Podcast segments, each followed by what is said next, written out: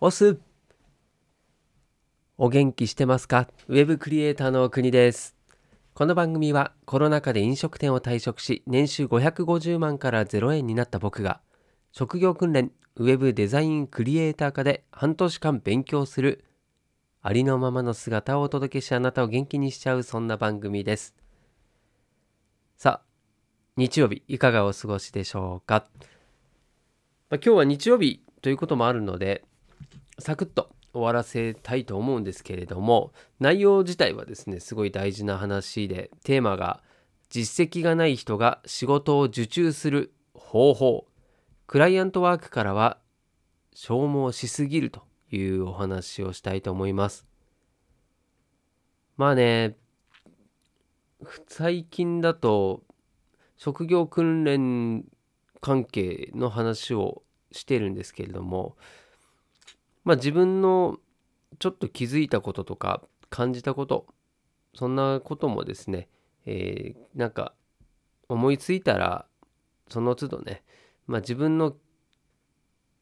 こう考えとかを整理したりまとめたりするためにもこう使いたいなと思ってますんで、まあ、それがですねあなたの何かしらのヒントになればいいなということで日々お話をしてるわけなんですけれどもまあ、ウェブでですね、ネットビジネスっていうんですか。はい。それをする上でですね、この最初に実績がない状態で仕事を受注するっていうのはすごい難しいんですよね。うんまあ、僕も実際にですねネットで仕事をしようと思っって動き始めたのはもう1年前以上経ったかな。もうそうですね。1年以上は経ってますね。でじゃあ実際にそのクライアントワークと言われるですね。こうクライアントさんがいてでその方をそのクライアントさんと仕事をしたいという人をマッチングしてくれるプラットフォームがあるんですよね。いくつかあるんですけれどもそこを使って仕事を獲得するっていうこと自体が実績がないスキルがない素人同然っていう人がね仕事を受けられるかっていうとまあクライアントさんの立場からしたらもう不安じゃないですか。そういう人を雇う。まあそれが、うん、正社員とかではないにしてもそれだったら他にまだ頼れる人もっと実績のある人がいるんであればそっちにお願いをした方がいいですよね。その実績のない人を雇うお願いするメリットってないですよね。もしあるとするならば値段だったりするんですよね。だそこが本当この難しさというか落とし穴になってるなって思うんですよね。うん。足元見られるし実績ないんだから例えば初心者歓迎なんていうふうに書いてる、まあ、クライアンクライアントさんもあるんですよ。でそれっていうのは、まあ、初心者歓迎と言いながらも実を言うとこう間口を広くしてるだけなんですよね。で結局はその中にも必ず応募してくる優秀な方とか実績が多い方っていうのがいるのでまあ、その人たちに仕事を取られちゃうんですよね。うん、間口広くした方がこう人気がある仕事って思われがちなんですよ。そのあじゃあちょっと未経験でも入れるできるんだと思って応募する人が増えるじゃないですか。でそうするともっと実力のある人もそれを見てあここちょっと人気ありそうだなと思ったらそういう人たちも入ってくるわけですよね。そうすると、なおさらね、声もかかりづらくなるっていう現状があります。で、万が一、なんとか応募して、それに受かった、採用してもらったって言っても、実績がないので、例えば単価が安くても、なかなかね、文句言えないんですよね。いや、この値段ではちょっとって言いづらいんですよね。なぜかというと、実績が欲しいからなんですよね。だからここのマッチングっていうのは本当うんまあクライアントさんからすると当然信頼性もそうだしスキルもなさそうな人に対して単価的に高い人にはできないので、まあ、それはすごい分かりますよね。まあ、だからこそ今日のテーマであるねクライアンクライアントワークからこう初心者だったりがですね仕事を受注していくっていうのは、とてもとてもとても消耗しやすいんですよね。仕事が取れないのも大変だしで何回もね提案文出して断られてまあ断られるっていうかもうスルーされるって感じなんですけど、まあ、それが実績ない人の宿命でもあるしあとは、まあ、実績がないので、まあ、受注しても単価が低いになっちゃうのででそうするといっぱい頑張ったのにお給料はそんな大してないっていう状況になるんですよね。うんまあ、それでそこから徐々にこう実績を積んでいくことによって信頼も上がって単価も上がっていくっていうような、まあ、そんなシンプルな仕組みではあるんですよ。ただ僕はですねやっぱりこう1年以上もうやってみて、まあ、感じたのはクライアントワークは実績ついてからでいいなと思いましたね。ある程度。実績がついてからの方がうんなんだろうな。こう仕事をする上での効率化っていうところでもあとはより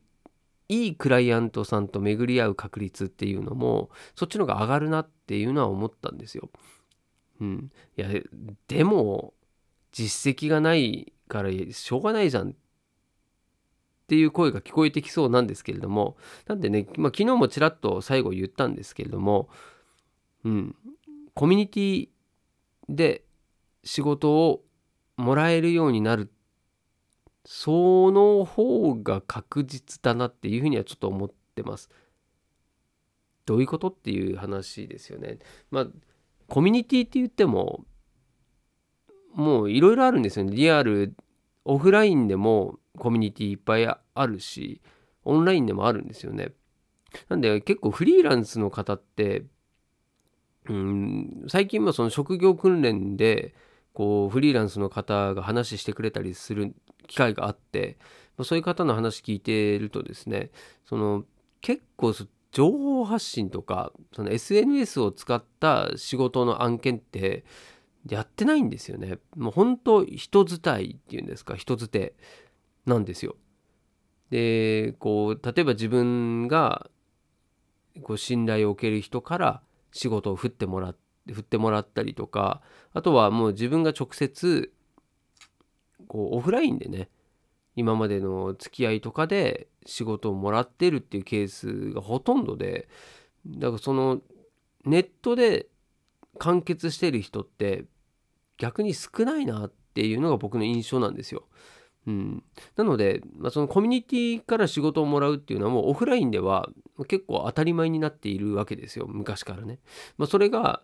ネットになった時どうなのっていうとあるんですよねコミュニティは。それが例えばオンラインサロンもそうだし僕もオンラインサロンだったりそれ的なコミュニティっていうのは、まあ、いくつか入ってるんですよね。でそこもそうだしあとは先ほど言ったようなそのオフラインで言うと今までの付き合いってありますよね。そのような、まあ、例えばですけど僕だったらうん前職の仕事の人付き合いがあるので、まあ、そういう人脈も使えるだろうし、うんまあ、あとはそれ関係の仕事ですよね。うんまあ、そういったものを受注したりとかネットで言うと、まあ、あとはねその個人でもそうだしあと企業でもそうだと思うんですけれども、まあ、結構こうなんだろうセミナーみたいのやったりとかっていうのもありますよね。まあ、こう人と人が接点を持てるっていうのは、まあ、オンラインサロンに限らずいくらでもあるんですよ。でそこを自分でどうこうコミュニティを作っていくかもしくはそういうコミュニティを見つけてそこに入っていくかだと思うんですよね。うん、で今本当形は様々なので、うん、なのでやり方は次第かなと思いますね。うん、でじゃあそこでどうやって仕事もらうのってっていうともう人の集まりなのでいかにそこで自分を知ってもらうかだしあとは自分のことを知ってもらうっていうのはこれ自分のスキルじゃないんですよね。スキルだけじゃなくて、うん、先ほど言ってたクライアントワークだともうあなた何ができるのっていうところを問いただされているわけですよ。で、うん、例えばライティングだったらライティングの技術がないといけないしそして実績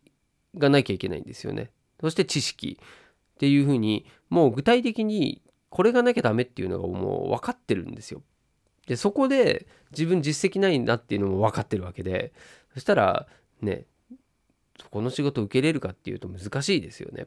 うん、だけどコミュニティってなると別にそのスキルがなくたって話はできるし今まで自分がやってきたことっていうのは自信を持って話できるじゃないですか。それはもう実績ですから。ってなると、まあ、そっちの方がですね自分のこと知ってもらうチャンスっていうのは多いんですよ。もうクライアントってなっちゃうと具体的な仕事の話になっちゃうので、まあ、そうじゃないんですよね。うん、だからそういうところでこう自分自身スキルとかじゃなくてもう人間ですね自分その人間性をアピールできるんですよね。でそこでまあ、自分と相性のいい人とかあと、うん、この人の仕事だったら受けたいなっていうふうに思えるようになったらむしろこうアプローチもしやすいんですよね。なんならなんならとかしな。なんならそのコミュニティの中でいる人だったらどんな人かが分かってくるので、まあ、そうすると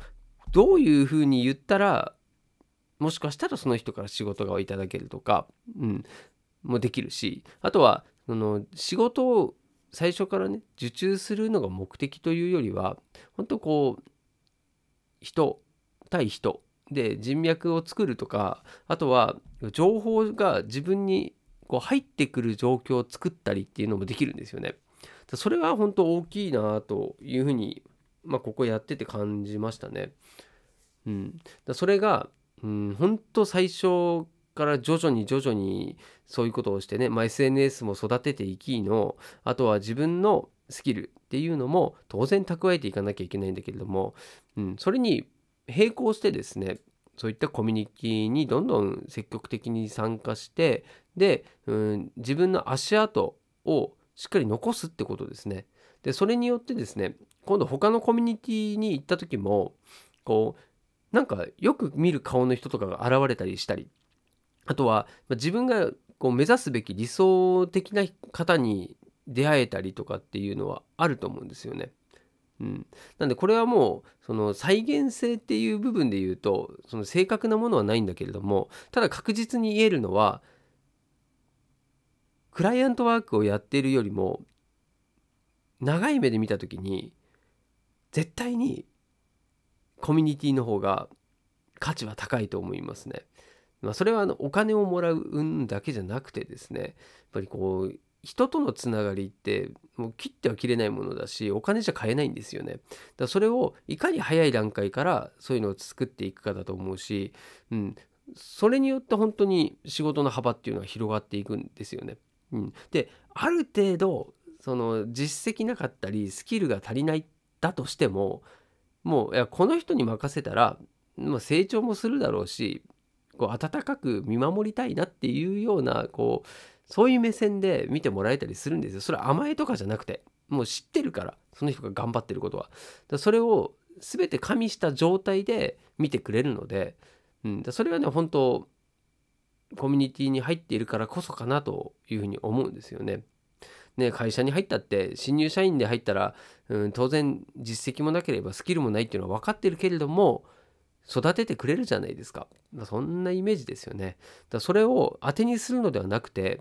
もうそこで自分の実績をしっかり作ってそこからですねこう外に羽ばたいていくっていう方が僕は効率的なんじゃないかなっていうふうに最近ちょっと感じたのでなんでねこう大体副業するとか